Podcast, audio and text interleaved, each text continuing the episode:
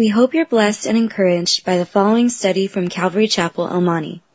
It's our simple prayer that you would grow stronger and deeper in an intimate and personal relationship with Jesus Christ. Should you have any questions, please feel free to contact us here at Calvary Chapel, El Monte. Amen. Cool. If you have a Bible, let's uh, let's open up to the Gospel of John. We're going to start there, and today we're going to go through a different uh, series of scriptures today um, as we study the story of Christmas. You know, I've been uh, blessed, man. God's given me so much grace to have been a pastor for many years. You know, and and uh, you know, sometimes you're like, well, what do I teach on this year? We've done Luke 2, we've done Matthew 1 and Isaiah 9, Isaiah 7. And, you know, it's just one of those things I think where the Lord has to lead us each and every time. But, you know, to me, I think today what God wants to share with us is the who, what, where, when, why, and how of Christmas. And so we'll see how this works out. But I do know this, that to be able to celebrate our Savior's birth with you today is a joy. You know, how many of you here, I know some of you here are struggling, but man, a lot of you here, we love Christmas, huh? I know I do. I love everything about a true Christmas. I love to hear the kids sing, huh? Isn't that cool? Aaliyah blew me away. She knows scripture better than I do, man. Just memorizing that. Beautiful from the heart, man. Awesome, you know? I know I love Christmas. Uh, for us as a family, for us as the Cornea clan, Christmas is a set of certain songs sung by a certain someone named Steven Curtis Chapman, you know? And as the music's playing, this just goes on every year. Shelly's baking, we're decorating the tree. Sometimes there's white lights, sometimes there's colored lights, depending on the mood that year. And then we break out the ornaments, you know, those special ones. You know, the ones that we got when we were first married, keys to memories, special ornaments from loved ones, and special ornaments that have pictures of loved ones. You know, I love Christmas. All these types of traditions, they have this position in my heart. You know, I love Christmas. I love the malls. I love the mistletoe with my wife, right? I love the movies. I love the music. I love the plays, the parties, the toys, the tamales, like Henry mentioned earlier. You know, I was talking to one brother. He moved over to Montana and he's having a hard year because there's no tamales over there, man. I love Christmas, man.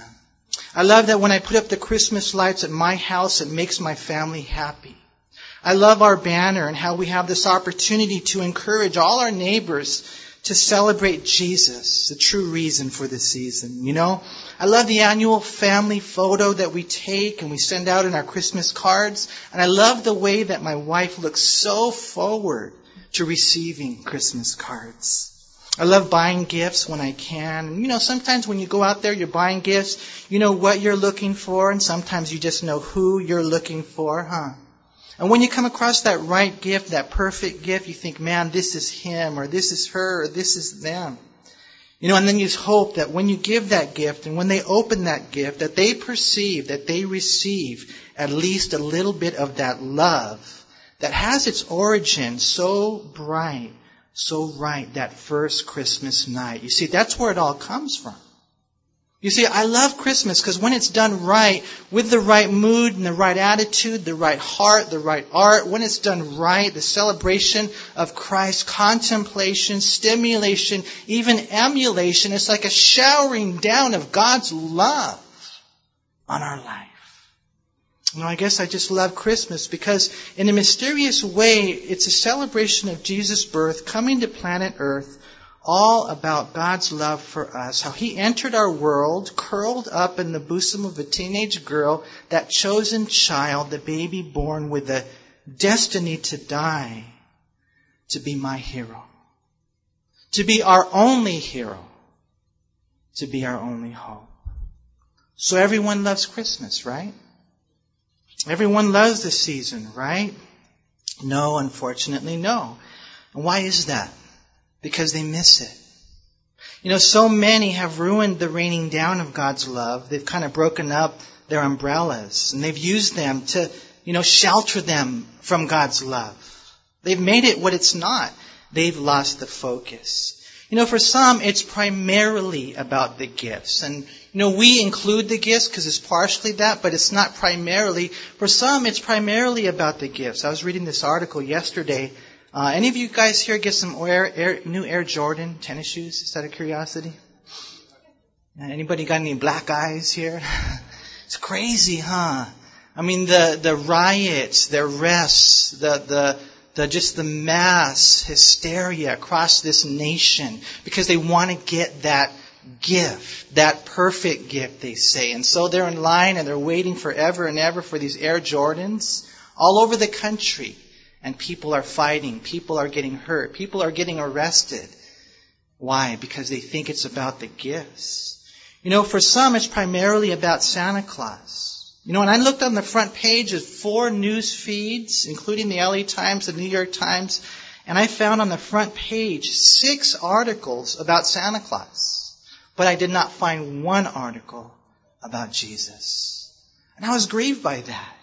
You see, when it's primarily about the gifts, you're not going to love Christmas. And when it's primarily about Santa Claus, you're not going to love Christmas. For some, it's primarily about traditions. And what they do is they strip away the Lord, making it a holiday and not a holy day. I read another article about this Muslim family, and they're able to do all the traditions, the tree, the gifts, and all that stuff, the lights, everything, without Jesus. You see, that's what happens when the Lord is not placed in his proper place in this time of year, especially on this day. You can go through everything, and unless something changes, that's exactly what will happen to Christmas Day. And this is why we must fight for what's right, because on that night, God gave His Son. And unless we keep that as the center of our celebration, we will join the world and forget that night. Forget the cause. You know, I think that we need to make sure our hearts are right. You know, these traditions are cool. I love traditions. How many of you here put up lights at your house? Just out of curiosity. How many of you here are Grinches? Just out of curiosity. And you're, I'm too busy, can't afford it, whatever. You know, I know that even myself, and I gotta share this with you, this year when I was breaking out the lights, you know, it's kind of frustrating. Can you guys identify with me sometimes when those lights get all tangled up? And you're like, man, you know, cause you, you can't just like pull them apart because the light bulbs will break. And so it can get pretty frustrating. I remember there was a time where I would used to make fun of people who left their Christmas lights on their house all year long. Now I think they're the smart ones. but it gets, it can get stressful. It can get crazy. I heard about this one guy, and this is actually a true story he was undoing all his Christmas lights because they're all, you know, tangled up and it took him, you know, literally an hour to untangle everything and there's already the stress that's building up, right? But what ends up happening is he lays them all down on the driveway and his daughter comes up and boom and she runs them over, man.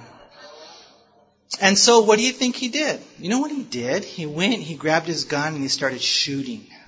Shooting the ground. Got arrested. But that's the stress that can happen when you. I heard another story, and I know this is crazy, man, but I gotta, some of you, maybe you can identify with this. This guy, this man, he opened up his gift early. Okay, you know what his wife did? She stabbed him.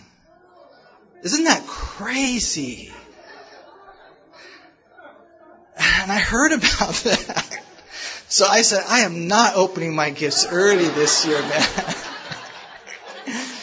I, I thought, wow, this is crazy, but you know, isn't it, isn't it terrible how stressful we can get finding a parking spot, all these different things, you know? And we forget really what's going on, you guys. You know, for me, when I think of Christmas, I think, you know what, Lord? I love gifts. You know, if it's primarily about the gifts, though, you won't love it. If it's primarily about Santa, you won't love it. If it's primarily about traditions, then you won't really love Christmas. Or you're probably going to like Christmas and you're probably going to enjoy Christmas, but you won't love Christmas until you love Christ, right? That's when you really begin to love. And then he comes in and takes away the sadness. Even when what some might call madness is happening, you have this joy that you're celebrating Jesus Christ. I was thinking this, and this is going to get into our study now. Imagine what it would be like, just for a moment, if those news feeds that I looked up, if those newspapers, if this day, if this birthday was covered by all the networks as a historical event that it really is. You know, imagine instead of it being a story of fantasy or a story of economy or things just traditionally, imagine what it would be like if it was covered for what it is. The historical event in which God sent His Son to save the world. You know, when you think about that, from what I understand, and I, I, don't know if there's any news reporters here, but from what I understand, if you're a news reporter, then what you do when you want to get the whole story is you ask six questions. Who, what, where, when, why, and how. And when you ask those six questions, you cover the whole story. And so this is the way I want to approach Christmas this year. Let's ask those six questions. Who, what, where, when, why, how. So that we can get the full story and we can get a biblical and a beneficial Christmas report. And so we begin, first of all, with the who of Christmas. Look what you read here in John chapter 1, beginning in verse 1. It says, In the beginning was the Word, and the Word was with God, and the Word was God. The Word. Interesting word. In the Greek, it's logos. And the Greeks understood it, the Jews understood it, the culture of the day understood it. In the Aramaic language, it meant that this is a being that's come near to God. This is a being that's come near to man. In the beginning was the Word, and that goes way back when, till before time began. Before there was ever a star flung in the sky, before anything was created, there was the Word. But it says right there that the Word was with God, literally in the Greek language, face to face with God, and then it says that the Word was God. Interesting. He's with God. He, he was God. But then we look down in verse 14. It says, And the Word became flesh and dwelt among us. And we beheld His glory, the glory of the only begotten of the Father, full of grace and truth. You know, a lot of times we get confused, and I'm really going to narrow it down for us today. I really want to get accurate. I want to, I feel like Luke. You know, when Luke put together his gospel and we put together the book of Acts, he said, I want to really give you an accurate account. Really, who is the who of Christmas? You know, some might say Christ the Lord, the Savior. True. But when you really think about it, think deeper. Christ the Lord, the Savior, is his ministry, right? That's what he's going to earn, the titles he will earn and the positions he'll be given by the Father, but as far as who he is, who he is, who he is, he's the God man. He's God. In the beginning was the Word, and the Word was with God. And verse 14, he's man, and the Word became flesh and dwelt among us. You see, that's the who of Christmas. You know, when I was talking to my kids about this, they said, well, we know the who the who is Christmas of is dad, it's Jesus. And yes, it's true, it's Jesus, but to different people, that means different things. Some people think he's just a random rabbi. Some say he's a typical teacher. Some say he's just a passing prophet. But you see, what we need to understand is that he is God, and on Christmas Day he became man. You see, this is all a result of what he did, the God man. Theologians will use the phrase fully God and fully man. Not half and half, not part and parcel. No, fully God and fully man. And it's even more wild because on Christmas he was fully God and fully child. Think about that for a second. You see, that's the who of Christmas. It's very mysterious. How can God be a child? How can God be a man? You know, there's a question a lot of people will ask. They'll ask this in philosophical circles. Did that baby who was born on Christmas night, did he know the world was round? And you wonder, well, how does it work? God being man, God being a child, God being a, an infant? Did he know the world was round? Yes and no. And you're like, how can that be? I don't know. It's a mystery. It's a miracle. It's amazing. It causes us to worship in wonder that God would become a man and that it would get so wild that God would become a child. But you see, that's what Christmas is. What do you mean, Manny? Explain it. Well, I can't. All I can say is fully God and fully man.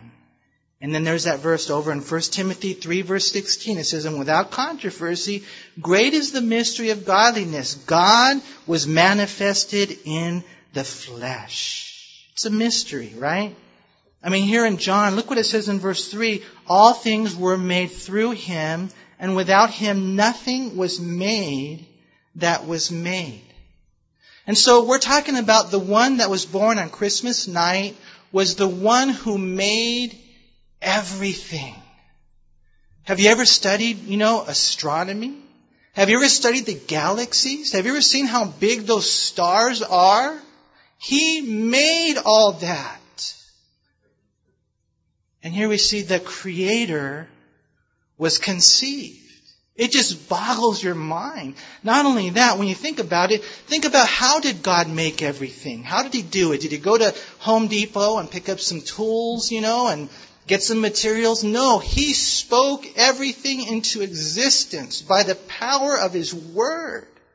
Jesus Christ said, let there be light. And there was light. And He fashioned the galaxies and He created the heavens with His fingers and His Word. And you think about that, and now this God who made everything, this Creator was conceived, and the one who spoke the universe into existence by the power of His Word didn't even know how to talk. That's the who of Christmas. He was the God man. And it was so wild that it was the God child and it blows us away. I was telling you guys about Steven Curtis Chapman, right? And some of the songs that he sings. Here's one, I'll share some words with you. It says, Well, he cried when he was hungry, did all the things that babies do. He rocked and he napped on his mommy's lap. He wiggled and giggled and cooed. There were the cheers when he took his first steps, and the tears when he got his first teeth. Almost everything about this little baby seemed as natural as it could be. But this baby made the angels sing. And this baby made a new star shine in the sky. This baby had come to change the world. This baby was God's own son. This baby was like no other one. This baby was God with us. See, that's the who of Christmas the God child. Isaiah 7:14. The Lord himself will give you a sign. Behold, the virgin shall conceive and bear a son, and you shall call his name Emmanuel, which according to Matthew chapter 1 verse 23 means God with us. You see, that's the who of Christmas, and we need to understand that. But secondly, we move now to the what of Christmas. So what is this, Maddie? I mean, is it that the tamales? Is it the toys? Is it the cookies? Is it the, you know, and you can go on and on. What, what is this? We need to find out what this is from a scriptural basis. Now, some might challenge me on this because, in one sense, there's a lot of what's of Christmas, right? What happened that night. But when you really study the scriptures and when you really narrow it down and you really dig in and you really do your homework, you find that the what of Christmas, that on that night and even the months leading up to that night, all the other things are just a part of Christmas because really the heart of Christmas is over in John chapter 3 verse 16. If you would turn there and look what it says in verse 16. For God so loved the world that he gave his only begotten son. You see, when you narrow it down, and yes, I know there's a lot of parts to it, but the heart of Christmas is that God gave us a gift. God gave us a gift. God gave us His Son. See, that's the heart of Christmas. God gave us His Son. You know, sometimes you get a gift for the husband, and sometimes you get a gift for the wife. And then you get one for the kids, you know, and you got like six different gifts for the family, which is cool. Sometimes you just give one gift to the family. You know, this is all they need. This is all the money I got, whatever, you know. God gave His Son for everyone. And when you really think about that, it blows you away. Especially if you have a child. Especially if you have a daughter or a son. And you fathom the thought. You begin to just dwell on the thought to give one of your kids away. You see, that's what God did. That was the gift of Christmas. God gave us His Son. We need to really make sure we don't miss this. Isaiah chapter 9 verse 6, Unto us a child is born, unto us a son is given. You see, and that's why it's important to ask the who of Christmas. It's the God man, the God child. And the what of Christmas? It's a gift. This day is a celebration of a gift that was given to all of us. God gave His Son. You know, and, and when you think about that, that right there, it just, man, it changes everything. You know, I've got a, a lot of good gifts over the years. How many of you guys remember the good gifts you got over the years? Those special gifts. You probably remember, right? I remember the train set that I wanted so bad that I did open it up early, man. Have you guys ever done that? Any of you opened gifts early? Just out of curiosity? Or am I, am I the only evil one here, man? you know, I remember that train set. I was so happy. I was probably about seven years old. I remember that vividly, you know. I remember the stereo system that I got in which I bumped on a summer. I mean, played it loud, man. I remember the camcorder. When they first came out, you guys remember when the camcorders first came out? The screen was black and white. A lot of good Christmases for me. But when I think of this Christmas, the first Christmas night, I understand that there's no gift that can even be compared. You know, some parents have been given a child. Some have even been given a child or a son on December 25th. But this was not just a child. It was God's child. It was not just a son. It was God's son. And so I can ask you today, for those of you who've already opened your gifts, what you get for Christmas, you know, and what we can all say no matter what is I was given a son. I was given a son. And there he is, bundled up in swaddling cloths and lying in a manger. Question. Have you opened that gift? You know, the thing about this gift of the son is that he never gets old. He never fades away. He never breaks. He never leaves.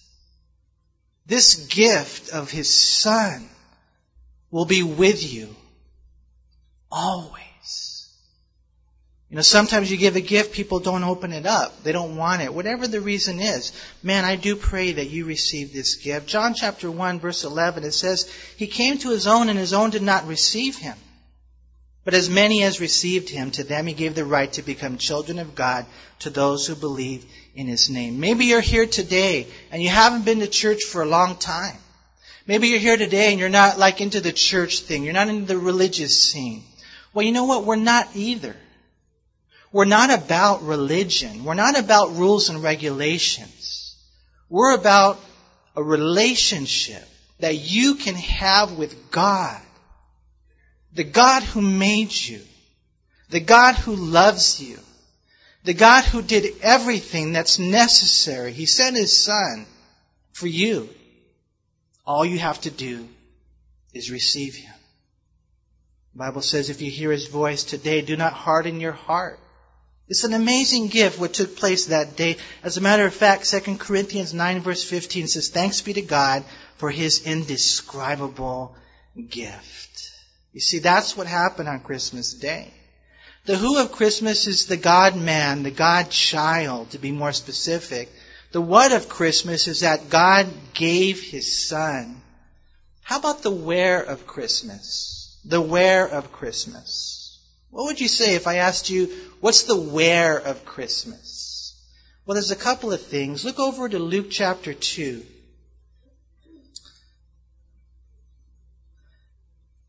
And notice what it says in verse 1. And it came to pass in those days that a decree went out from Caesar Augustus that all the world should be registered. This census first took place while Quirinius was governing Syria so all went to be registered, everyone to his own city. Joseph also went up from Galilee out of the city of Nazareth into Judea to the city of David, which is called Bethlehem, because he was of the house and lineage of David. He went there to be registered with Mary, his betrothed wife, who was with child, and so it was that while they were there, the days were completed for her to be delivered, and she brought forth her firstborn son, and wrapped him in swaddling cloths, and laid him in a manger, because there was no room for them in the inn. This is a difficult one to really narrow it down.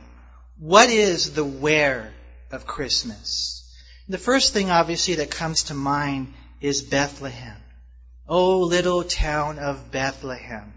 Micah chapter 5 verse 2, it said, But you, Bethlehem, though you are little among thousands of Judah, yet out of you shall come forth to me the one to be ruler in Israel, whose goings forth are from of old, from everlasting. You know, you gotta know the who, what, where, when, why, how. The who is God man, God child. The what is He gave His gift, the Son, to you. The where it's not insignificant.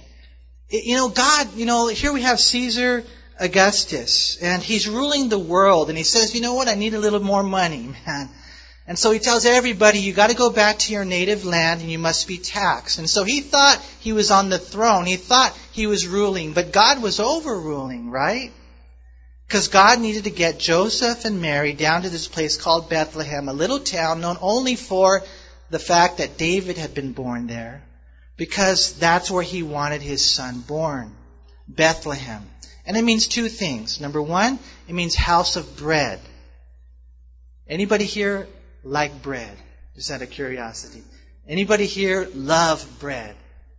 I know I do. You gotta pray for me on that, okay? Garlic bread, cheesy bread, all that stuff, man. It's crazy. We can get the big fresh baked loaf from Albertsons. I stick my hand in that thing and I grab all the bread out. You know, when we went to Cambodia, they didn't call him the bread of life, they called him the rice of life. You want to know why?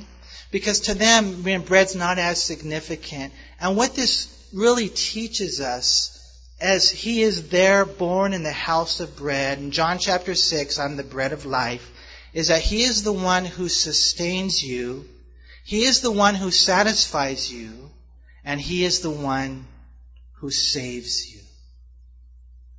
You see, you need food, man, to survive. And that bread will satisfy you, and Jesus Christ will bring salvation. You see, Bethlehem speaks of the house of bread. That's who Jesus is to us. And not only that, Bethlehem speaks of the house of David, right? Because that's where David was born. And Jesus Christ was of the lineage and house of David. Because let me tell you something, man. I do not know who's going to be our next president. And to be honest with you, I kind of cringe at the thought, man. Any of these guys, no matter what, man, I don't know, man. Lord, we need options here, right? And we don't know who's going to be the ruler of the United Nations over there in Europe or whatever the you know case may be. But I do know this that one day King Jesus will rule. And that's what Bethlehem is all about the house of bread, the house of David. And so some might say, well, this is the where of Christmas. But, you know what? I would say that it's probably not. As a matter of fact, what I would say to you is that it goes deeper. Because notice again what it says there in verse 7. And she brought forth her firstborn son and wrapped him in a swaddling cloth and laid him in a manger.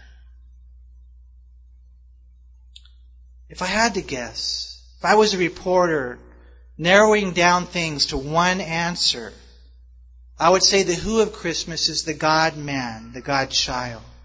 I would say the what of Christmas is this gift.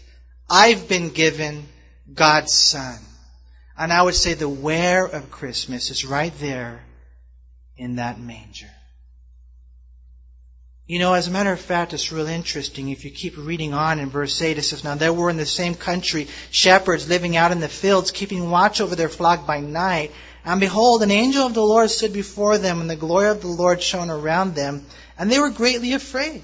And then the angel said to them, Do not be afraid, for behold, I bring you good tidings of great joy, which will be to all people. For there is born to you this day in the city of David a Savior, who is Christ the Lord.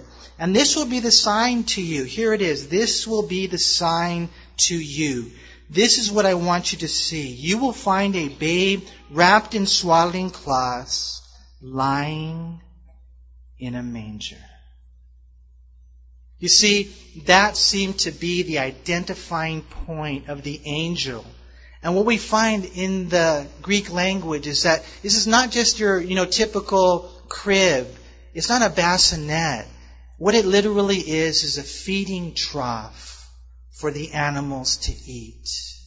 You know, because we read right here, there was no room for them in the inn. Sorry, you know, we're full, can't stay here. Turning them away, turning them away. Until finally someone says, well, you know what, you can stay here with the animals. And when Jesus came, our Creator came, He had nowhere to lay His head. And they put Him in a manger. So what does that tell us? What does that tell us? Man, it tells us that God is willing to come down to our level. That God is willing to come down. He wasn't born, you know, for a lot of you here, and you know, it's a right thing to do. You know, you're like, okay, well, we're going to have a kid. Let's find the best hospital for our kid. You know, I heard they're really good over there and that one over, you know, hospital over there. You know, and you choose the hospital or whatever it is. You know, you choose the best place, the most, you know, place of, you know, the, the best sanitation, whatever it is, you know. That's the way that we would do it, but that's not the way God did it. Because just in case there's anyone here who feels that they are too far, too low, or they have been, you know, born into conditions that, you know, God wouldn't come here into this body or this neighborhood, or God wouldn't want me. The Lord says right here with a statement from the very beginning that I don't care where you are, I don't care what you've done, it doesn't matter how deep the pit is that you live in, that you were born in. It doesn't matter what the circumstances are. God says, I'll meet you there. I'll meet you there. No matter how low life gets, God says, I'll meet you there. It was a statement from the very beginning. And I was talking to a good friend the other day, and he was telling me a, a true story about a missionary who went out and, you know, trying to share the, the love of the Lord with a village. And it happened to be a, a village of lepers. They didn't want to hear it. They didn't want to hear it. You know, they closed their hearts and they send him away. Until one day, this missionary contracted leprosy himself. And it was at that point that they said, let me hear what you got to say. Because he entered into their pain. He entered into their sorrows. You see, and that's exactly what God has done. He became a leper, just like all of us. He went down in the deepest part. And the Bible says that he who knew no sin was made sin for us, that we might become the righteousness of God. You see, if I had to narrow it down, I would say the where of Christmas. You gotta see it, man. The where of Christmas is that God was born in a feeding trough. And that says to us that there's nowhere that He won't come. That's the what. That's the who. That's the where. What about the when of Christmas? If you would, turn over to Galatians chapter 4.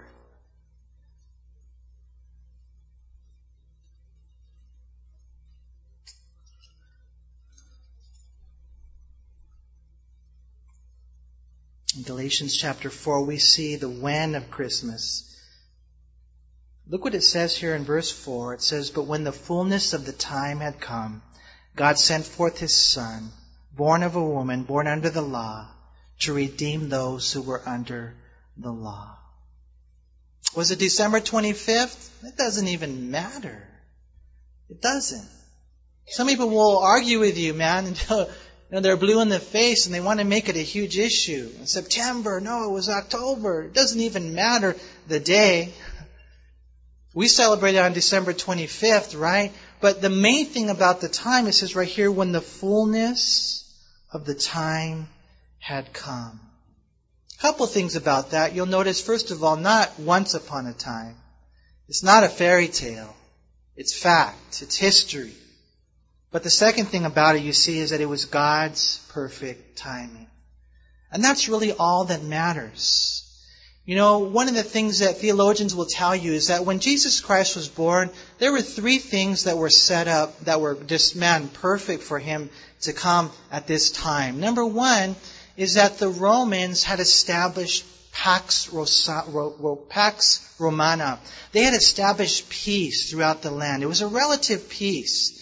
And so as a result of that, have you guys ever heard that saying, all roads lead to Rome? They made the way. They made freeways, man. They paved the way so that you can now travel all over the world. It was perfect timing for someone who might want to travel. Secondly, what you find prior to the Roman Empire was the Greek Empire. And you know what the Greeks established? They established a couple of things. Number one, a universal language. Kind of like today, most people speak what? English. It's kind of established that way. In that day, it was the, it was the Koine Greek language. And so, if you were a traveler, it'd be cool. You've got roads to, to travel on. You've got a language to speak. Another thing that the Greeks gave to the world was an understanding that the emptiness of philosophy had settled in. They tried their philosophy, the best that man can do and they were empty inside. You see, that's what the Romans gave. That's what the Greeks gave. And then there's the Jews. The Jews had established now this thing in which they were scattered throughout the world. They called it the diaspora. And they were established and they were scattered and everywhere they went, what they did was they said this, Messiah is coming. Messiah is coming. And yet at the same time, with their religion, there was still a void. There was still an emptiness.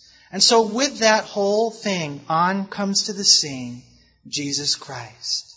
And what he does is he gives this message, and the message goes out on these roads and in this language and into the hearts that are empty. And in the fullness of time, the perfect time, God's Son was born. You know, just as a quick side note to that, maybe you're here today, and maybe today is the fullness of time for you. You know, maybe you find yourself sick and tired of being sick and tired.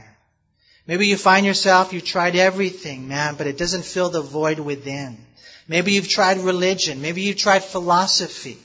Doesn't matter. Those things will never fill the void and they will never save your soul. We're here today to tell you that Christmas Day is about God giving His Son so that you can be saved. It's not a game. It's not a tradition.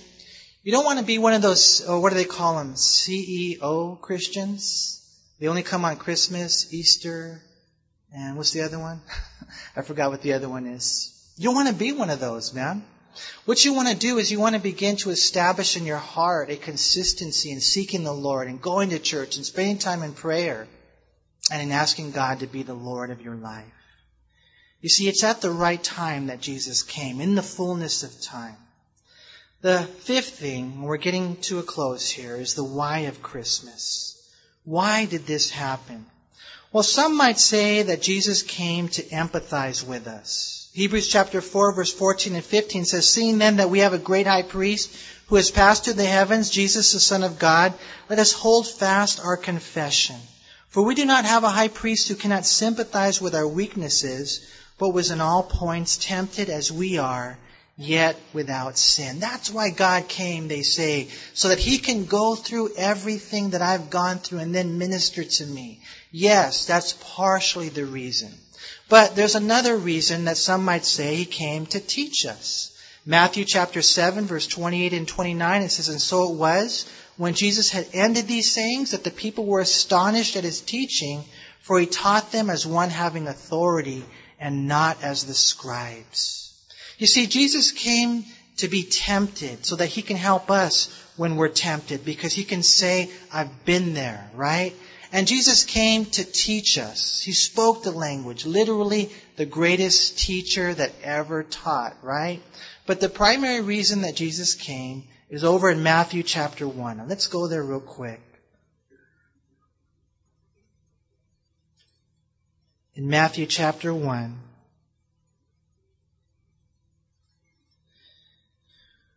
When the angel Gabriel is speaking to Joseph, it says in verse 21, And she will bring forth a son, and you shall call his name Jesus, for he will save his people from their sins. You see, that's the why of Christmas. You know, sin, I know it's fun. A lot of people think, oh, there's no big deal, you know, drinking, the drugs, sex before marriage, the pride, the arrogance, all those things. You know, but that sin will separate you from God forever. Jesus Christ came, says right here, to save us from our sins.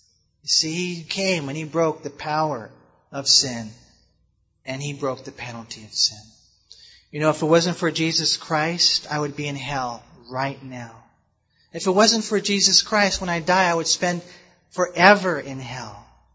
But man, I am so grateful that because of Jesus Christ, when I die, I'm going to go to heaven. You know, I talk to a lot of people and I ask them, when you die, what are you going to, where, where are you going to go, heaven or hell? And a lot of times people say, I don't know. You know what? You shouldn't live like, like life like that. You know, you shouldn't be gambling with your eternity. You know, Jesus Christ came so that we might know that we have life. What you need to do is you need to give your life to Him. You see, you need to humble yourself. The Bible says to repent, to turn from your sins, and to trust in Jesus Christ as Lord and Savior. You see, that's why we celebrate Christmas. Man, that's the most important thing. You know, last Sunday we talked about um, what can I give God for Christmas? You know, and you begin to really think those things through. You know, I don't know if you guys got time to spend with the Lord and, and just say, Lord, what is it that I can give to you? And if you're a Christian here today, um, you know, I really encourage you, don't miss that. Don't let it go. You know, you feel bad sometimes, man, because you wish you could give gifts to everybody and you're like, oh, that family or that person or whatever it is. You know, and that happens, right? But man, don't let this Christmas go by without really, truly, honestly getting before the Lord and saying, Lord, what do you want me to give you? You know, I know the Lord settled some things in my heart. And this year, man, he says, Manny, I want you to give this to me. But if you're here and you're not a Christian, if you're here today and you don't know Jesus, you gotta understand that you need to give him your life. You need to give him your heart. That's what this day is all about. Otherwise, man, it's not really a celebration. And you want to celebrate Christmas because we move to the last thing, and that is the how of Christmas. And we'll go back to John 3:16. And we'll close with this verse right here. It says, For God so loved the world that he gave his only begotten Son, that whoever believes in him should not perish, but have everlasting life. The who of Christmas is the God child. The what of Christmas is that God gave His Son. The where of Christmas is the manger, there the feeding trough. The when of Christmas is the fullness of time, Galatians 4 4. The why of Christmas is to save us from our sins. But the last thing is this. How did he do it? How did God become a man? How did God choose to die? How did God die? How did all these things happen? And you know, and there's probably some intricacies of it that you and I will never understand. And I know it's a miracle. But I think that we can really answer that last question of how he did it with one word, and that is the word love. For God so loved the world. See, and that's how he did it, you guys. Man, I cannot overemphasize, I cannot put into words the extent of God's love for you. The Bible says in Jeremiah 31 verse 3, the Lord has appeared of old to me, saying, Yes, I have loved you with an everlasting love. Therefore, with loving kindness I have drawn you. There's this everlasting love. I love what we read over in John chapter 13. It says, Now before the feast of the Passover, when Jesus knew that his hour had come, that he should depart from this world to the Father, having loved his own who were in the world, he loved them to the end. If you have an old King James, it says he loved them to the uttermost. He loved them to the guttermost.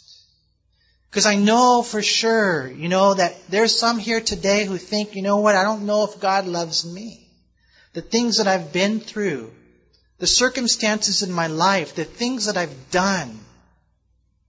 I want you to know this. You gotta know this on Christmas Day. You gotta know this today. You gotta know this right now that no matter what you've done, who you are, it doesn't matter how deep down in the gutter you are, God loves you. That's how Christmas came about. That's how God became a man. That's how God died on the cross. He did it with love. My encouragement to you today is to receive that love. Let Him love you. Let Him wrap His arms around you. Let Him forgive you of your sins. Let Him forgive you of all the things you've done, all the things you've said, all the things that you regret. Let God save you today. You know, there's another song by Steven Curtis Chapman, and I'm going to just share some words to that song that talks a little bit about this. It says this, it says, there's a man who stands in the cold winter's night and greets everyone passing by with a smile and a ringing bell. And the song that he's playing is his own way of saying, love is here. It's the music of Christmas. And there's a lady who sits all alone with her thoughts and the memories of all that she's lost. When she hears a sound at her door and the song comes to find her as a gentle reminder, love is here. It's the music of Christmas. So, he goes on to say, listen. Listen with all your heart, and you will hear a song and the laughter of a child. Listen, for the sound of hope you will hear is the music of Christmas, and the music of Christmas is love. I encourage you today to understand the love that God has for you, for us today. You know, I was messing around with you earlier when I said, you know, God loves us all, but I'm his favorite, you know. I don't know how he does it, but obviously only he can. He loves us all. He loves us all with a perfect love that will never change. And that's seen most clearly when we understand what Christmas is all about. Father God, we thank you that we can get into your word and search the scriptures and try our best, Lord God, to get an accurate understanding of that day. The who of Christmas, God, the God child. The what of Christmas, and that you gave your son.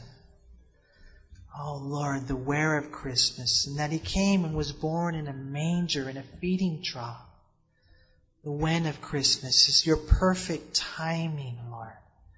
The why of Christmas is that we can be forgiven of our sins. And the how. How did this all happen? Lord, it happened because of your great love for us. And today as a congregation, Lord, we worship you. We thank you for that. And Lord, we pray that as Christians, Lord, as believers, that we would be able to live our life as a life of gratitude. Lord, a life of understanding what really took place on that Christmas day. And just in case, you know, before we go, you guys, let's pray. If there's anyone here today, maybe you're not a Christian, and maybe you're here for the first time, or, or maybe, um, you know, it's been a while since you've been plugged into church, or just in that relationship with God. And today, on Christmas Day, you want to give God your heart again. You want to give God your life. You want to exchange gifts.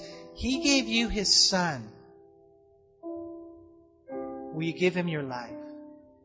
If you're here today and you want to do that, you want a new start, you want this to be a special celebration.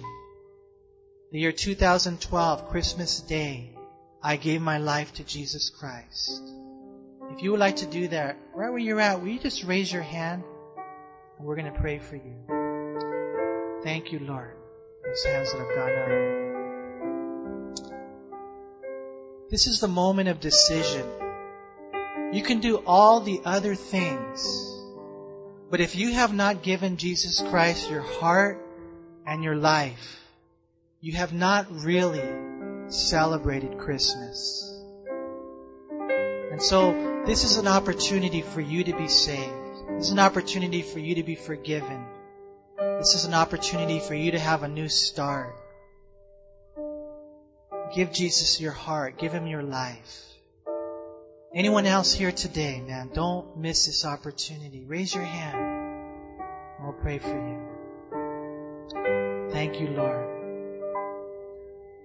Don't be afraid. It's the most important decision you can ever make in life. Anyone else? Father, I thank you for all those hands that went up, Lord. And I pray, Lord God, that it would just be you, Lord. You are the Savior of the world, Lord. Only you can save. And I pray, Lord, that that would just be something, that transaction between you and those individuals, Lord, that would change their life. Father, we thank you so much for the beauty of your love, the work you're doing in your church, the work you're doing in people's lives, Lord. I pray today Lord, that you would continue that work and the fire would grow, the commitment would grow, the decisions to follow you, Lord, would increase, and that everyone here today would be just so blessed and understanding that this is the God that we have. Lord, we love you. We thank you so much, Lord, for this Christmas day and for the celebration of your love. Be with us now, Lord, as we close with a couple of songs. Lord, I pray you would just do a great work. And I pray in Jesus' name. Amen. Amen. If you raise your hand to receive Christ. We hope you were encouraged by this study. If you have any questions, please call us at Calvary Chapel El Monte at air code 626 454 3414. Remember, that Jesus loves you.